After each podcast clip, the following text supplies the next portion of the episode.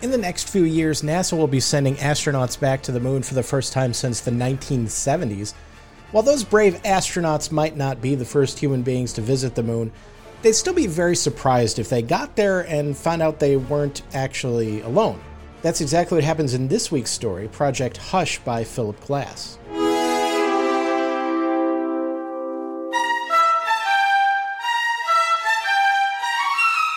I guess I'm just a stickler, a perfectionist. But if you do a thing, I always say you might as well do it right. Everything satisfied me about the security measures on our assignment except one, the official Army designation. Project Hush. I don't know who thought it up, and I certainly would never ask, but whoever it was, he should have known better. Damn it, when you want a project kept secret, you don't give it a designation like that. You give it something neutral, some name like the Manhattan and Overlord they used in World War II, which won't excite anybody's curiosity. But we were stuck with Project Hush, and we had to take extra measures to ensure secrecy. A couple of times a week, everyone on the project had to report to Psycho for DD and HA, uh, dream detailing and hypnoanalysis, instead of the usual monthly visit. Naturally, the commanding general of the heavily fortified research post to which we were attached could not ask what we were doing under penalty of court-martial, but he had to be given further instructions to shut off his imagination like a faucet every time he heard an explosion. Some idiot in Washington was actually going to list Project Hush in the military budget by name – it took fast action, I can tell you, to have it entered under Miscellaneous X research. Well, we'd covered the unforgivable blunder, though not easily, and now we could get down to the real business of the project. You know, of course, about the A-bomb, H-bomb, and C-bomb because information that they existed had been declassified. You don't know about the other weapons being devised, and neither did we, reasonably enough, since they weren't our business. But we had been given properly guarded notification that they were in the works. Project Hush was set up to counter the new weapons. Our goal was not just to reach the moon. We had done that on June 24, 1967, with an unmanned ship that carried instruments to report back data on soil, temperature, cosmic rays, and so on. Unfortunately, it was put out of commission by a rockslide. An unmanned rocket would be useless against the new weapons. We had to get to the moon before any other country did and set up a permanent station, an armed one, and do it without anybody else knowing about it. I guess you see now why we, on damn the name, Project Hush, were so concerned about security. But we felt pretty sure before we took off that we had plugged every possible leak. We had, all right. Nobody even knew we had raised the ship.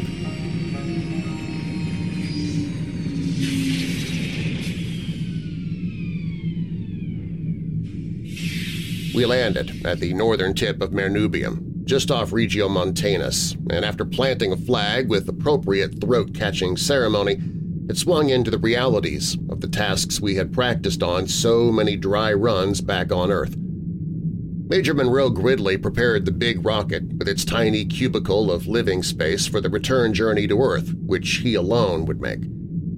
Lieutenant Colonel Thomas Hawthorne painstakingly examined our provisions and portable quarters for any damage that might have been incurred in landing and I, Colonel Benjamin Rice, first commanding officer of Army Base No. 1 on the Moon, dragged crate after enormous crate out of the ship on my aching academic back and piled them in the spot 200 feet away where the plastic dome would be built. We all finished at just about the same time, as per schedule, and went into Phase 2. Monroe and I started work on building the dome. It was a simple prefab affair, but big enough to require an awful lot of assembling. Then, after it was built, we faced the real problem, getting all the complex internal machinery in place and in operating order. Meanwhile, Tom Hawthorne took his plump self off in the single-seater rocket, which, up to then, had doubled as a lifeboat. The schedule called for him to make a rough three-hour scouting survey in an ever-widening spiral from our dome. This had been regarded as a probable waste of time, rocket fuel, and manpower, but a necessary precaution. He was supposed to watch for such things as bug-eyed monsters out for a stroll on the lunar landscape. Basically, however, Tom's survey was intended to supply extra geological and astronomical meat for the report which Monroe was to carry back to Army HQ on Earth. Tom was back in 40 minutes. His round face, inside its transparent bubble helmet, was fish belly white, and so were ours once he told us what he had seen. He had seen another dome. Uh, the other side of Mare Nubium, in the Riphaean Mountains, he babbled excitedly. It's a little bigger than ours, and it's a little flatter on top. And it's not translucent either, with splotches of different colors here and there. It's a dull, dark, uh, heavy gray, but that's all there is to see. No markings on the dome? I asked worriedly. No signs of anyone or anything around it? Neither, Colonel. I noticed he was calling me by my rank for the first time since the trip started, which meant he was saying in effect, man have you got a decision to make. Hey Tom, Monroe put in, couldn't be just a regularly shaped bump in the ground, could it? I'm a geologist, Monroe. I can distinguish artificial from natural topography. Besides, he looked up, I just remembered something I left out. There's a brand new tiny crater near the dome, the kind usually left by a rocket exhaust. Rocket exhaust? I seized on that. Rockets, eh? Tom grinned a little sympathetically. Spaceship exhaust, I should have said. You can't tell from the crater what kind of propulsive device these characters are using. It's not the same kind of crater our rear jets leave, if that helps any. Of course it didn't. So we went into our ship and had a council of war. And I do mean war. Both Tom and Monroe were calling me Colonel in every other sentence. I used their first names every chance I got. Still, no one but me could reach a decision. About what to do, I mean. Look, I said at last, here are the possibilities. They know we're here, either from watching us land a couple of hours ago or from observing Tom's scout ship, or they do not know we are here. They're either humans from Earth, in which case they are, in all probability, enemy nationals, or they are alien creatures from another planet, in which case they may be friends, enemies, or what have you. I think common sense and Standard military procedure demand that we consider them hostile until we have evidence to the contrary. Meanwhile, we proceed with extreme caution so as to not precipitate any interplanetary war with potentially friendly Martians or whatever they are. All right, it's vitally important that Army headquarters be informed of this immediately, but since Moon-to-Earth radio is still on the drawing boards, the only way we can get through is to send Monroe back with the ship. If we do, we run the risk of having our garrison force, Tom and me, captured while he's making the return trip. In that case, their side winds up in possession of important information concerning our personnel and equipment, while our side has only the bare knowledge that somebody or something else has a base on the Moon. So our primary need is more information. Therefore, I suggest that I sit in the dome on one end of a telephone hookup with Tom, who will sit in the ship, his hand over the firing button, ready to blast off for Earth the moment he gets the order from me. Monroe will take the single-seater down to the Riphaean Mountains, landing as close to the other dome as he thinks safe. He will then proceed the rest of the way on foot, doing the best scouting job he can in a spacesuit.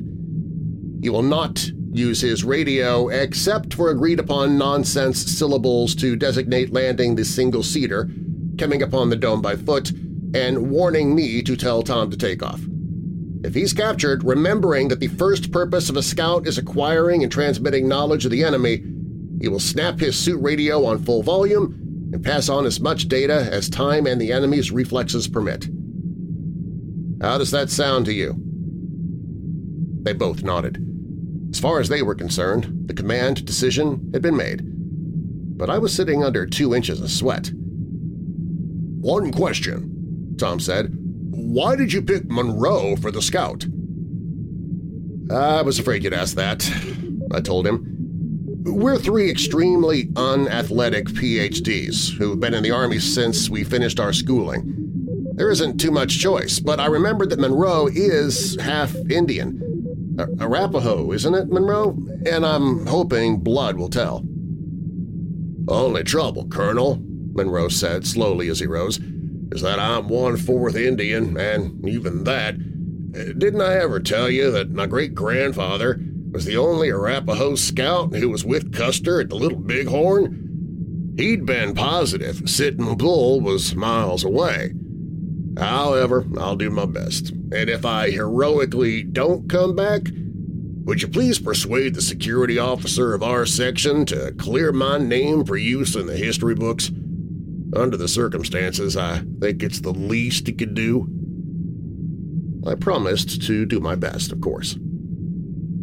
After we took off, I sat in the dome over the telephone connection to Tom and hated myself for picking Monroe to do the job but I'd have hated myself just as much for picking Tom. And if anything happened and I had to tell Tom to blast off, I'd probably be sitting here in the dome all by myself after that, waiting. Brosnagel came over the radio in Monroe's resonant voice. He had landed the single-seater.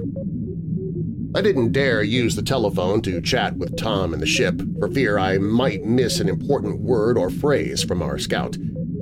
So I sat and sat and strained my ears.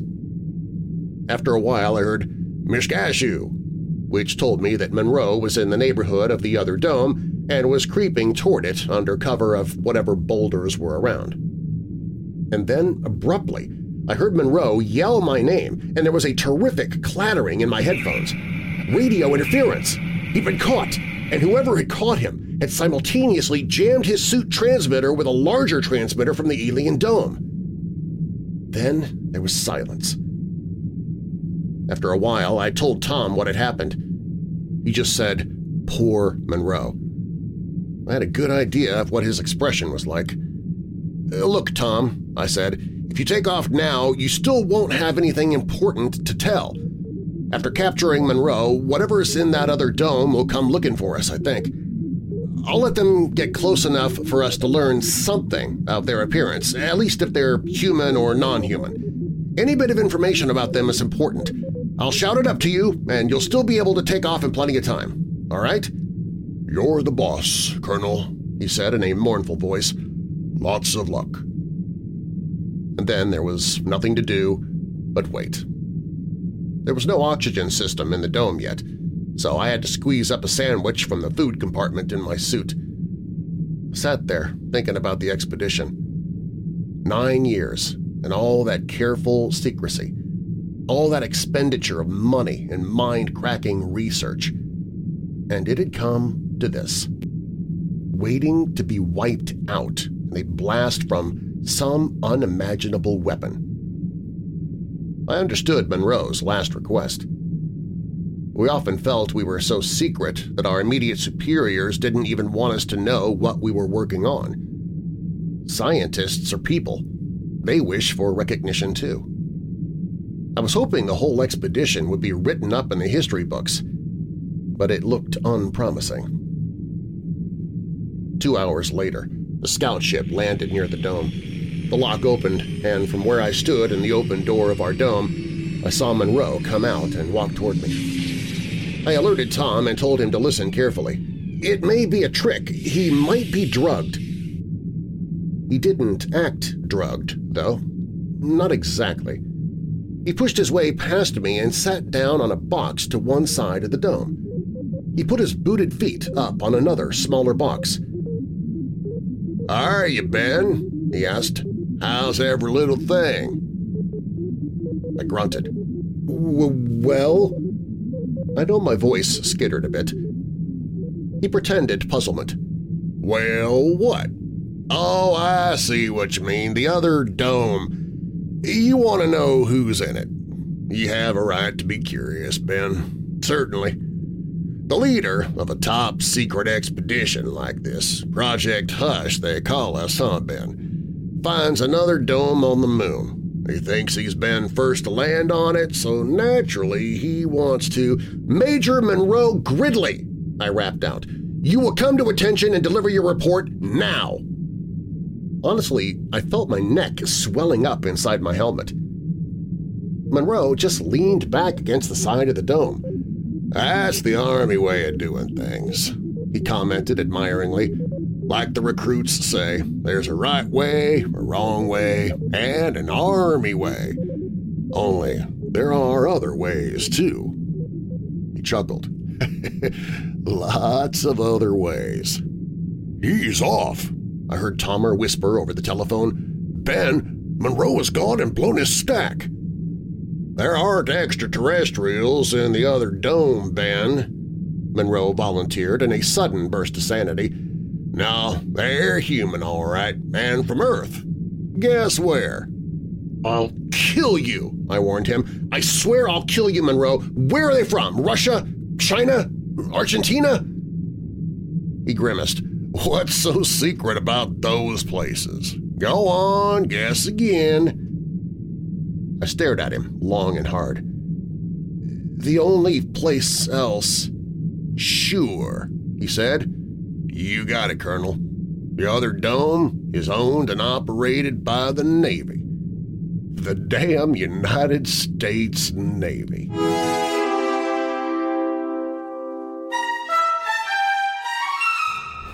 Our story this week was Project Hush by Philip Klass. His story, Alexander the Bait, see what he did there, was published in Astounding Science Fiction in 1946. He also published stories like Down Among the Dead Men, sounds very cheerful, The Liberation of Earth, and The Custodian. Coming up next week, two mountain climbers try to find the source of mysterious lights. They actually do find it, but no one would ever actually believe them. It's The Lights on Precipice Peak by Stephen Tall.